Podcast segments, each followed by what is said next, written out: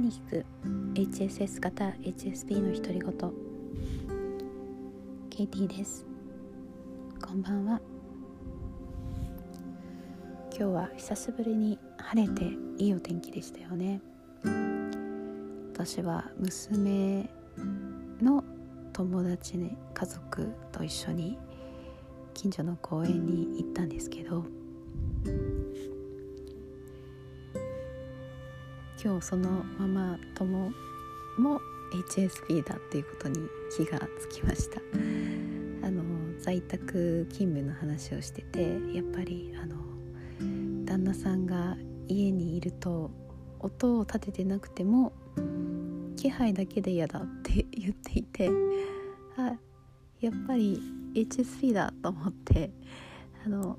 言いませんでしたけどなんかあの居心地がいいんですよね彼女。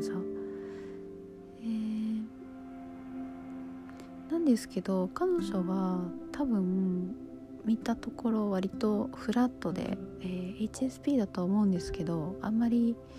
ぐるぐる悩んでいる感じはなくてただあのやっぱり一人の時間はすごく大事だっていうことを言ってたのであやっぱり HSP って思いました結構やっぱりいますよね。で改めてこのあの居心地のいい相手と一緒にいることって大事だなと思いました、えー、前回あの私の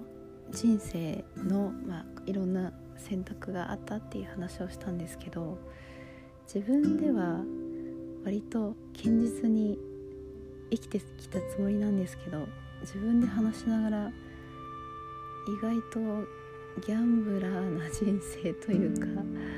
あの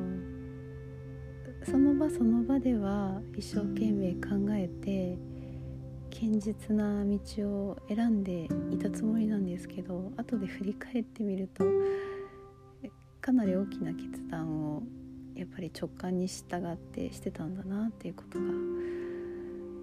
ました。であの私の人生で大きなモチベーションというか、えー、生きる動力みたいになってるものがやっぱり世の中の役に立ちたいとか誰かの役に立ちたいっていう思いなんですけど最近それについてあのメッセージいただいたりしながら考えていてこの誰かの役に立ちたいっていいことなんですけどすごく危ないことなんだなっていうことを改めて感じたのでその話をしたいと思います。で自分のことを振り返ってもまあなんでこんなにいろんな海外行ったりとか、えー、まあ、大学院行ったりとかしてきたのかなって振り返ってみるとやはり家族に自分のことを受け入れてもらえないとか周りの人に自分を受け入れてもらえないっていう気持ちがすごく強くあってでそれに対してまたいろいろ言われたりするわけですよね。こうした方がいいとか考えすぎない方がいいとかあのもう少し、えー、打算的になった方がいいとか大人になった方がいいとか、あの人のこと気にしてたらダメだとかいろいろ言われるんですけどなんかやっぱり多分心の声がそこに反発するんですよね。だから人にいろいろ言われることに対してすごく私は嫌で心配されるのもすごく嫌で、えー、最近もあのこれだけあの本を書いてますっていつも言ってたと思うんですけど本を書いてる話をあの友人にもするんですけどそうするとなんか「終わったどう?」とか「終わった?」とか聞かれるのがすごい嫌でであの HSP じゃない友達にはあのあんまり聞かないでって結構ストレートに言ったんですけどあの HSP の友人はなんかあんまりストレートに言うと傷ついちゃうんでなんか終わったことにししたりとかしてもう言われないようにするというあのちょっと自分の中ではあまりあの普段はしない嘘をついてまで言われたくないっていうまあそんな感じであの乗り切ったんですけどえー、っとそうですね。人に言われたくない。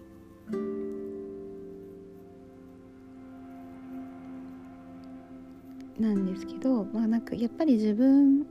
に何か足りない。っていうことを常に思っていてそのなんか足りない部分を役に立つことをして埋めなきゃっていう思いがすごく強いんですけど結局人のためになるのって自分軸じゃなくて人が喜んでくれることなんですよね。でも人が喜んでくれることって結局自分で感じることはできないので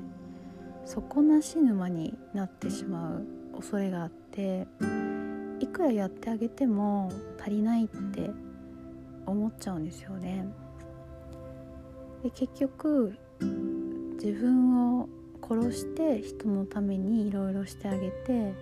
すごく疲れてしまうのに結局そこに満足感が得られないっていうループにはまってしまってすごく危ないと思うんです。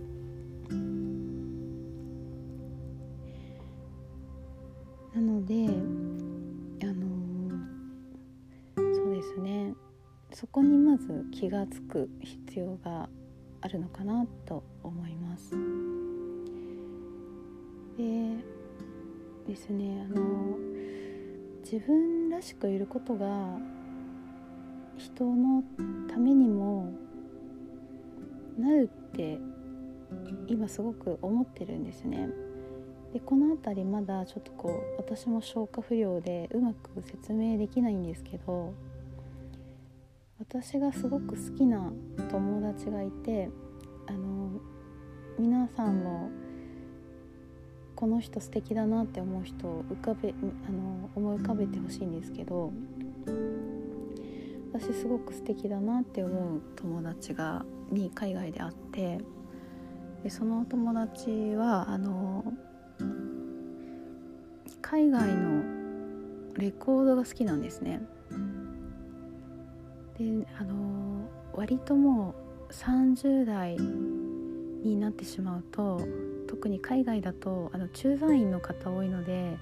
もう頭の中が仕事一色なんですよねなんか仕事ゴルフ、まあ、ゴルフも仕事の一部なんで海外で会った日本人の、えー、特に男性はあの駐在員で来てるので仕事ゴルフ、まあ、あと、えーまあ、ちょっとこうあの遊び遊びなんか飲み飲み遊びみたいなもうなんか結構ワンパターンなんですけどその友達はレコードがすごく好きで趣味を仕事にして生きてるような感じの人だったんですよね。すごいクリエイティブな人で。であの家に遊びに行った時にもう次から次へと熱くレコードの話をしてくれてで私別にレコードに関心ないんですけどなんかその嬉しそうなレコードの説明を聞いてただけですごい元気になれて素敵だなって思ったんですよね。でやっぱりあの私が惹かれる人ってそういう自分で自分を喜ばせる方法を知っている人だなって思ってでそれを見てると私も自分らしくいたいなって思ったんですよね。でやっぱり今娘を見てるとまさにそんな感じでえもちろんあの娘の方がまだ小学生なんですけどかそこ魂のレベルで見ると私より上なんじゃないかなって日々思うことがあって自分の気持ちにすごく正直だし自分が何をしたら楽しくなるかっていうことを常に考えてそれを割と実行して見せる。えまあ例えばあのすごい簡単なことなんですけど、えー、あの、まあ、仕事で付箋をよく使うんですけどなんかあのある時あのちょっと席を外して戻ってきたらパソコンのところにあの付箋で横断幕みたいにあの貼ってあって「ママお仕事頑張って」って書いてあったんですよね。あのもちろん私を喜ばせるためにやったんですけどもやってて彼女がすごい楽しいんですよねそのあのその作るっていう作業も楽しいし私を驚かせようと思ってで、まあ、あの驚いてるところも楽しいしやっぱりなんかこうお互い楽しくないと楽しくなれないですよね。だから全然あの自分を犠牲にしてまで役に立つ必要は全然なくてそれよりもあの日々の生活の中で自分らしく入れる時間を増やしたりとか自分が居心地のいい相手人とか場所を探す方が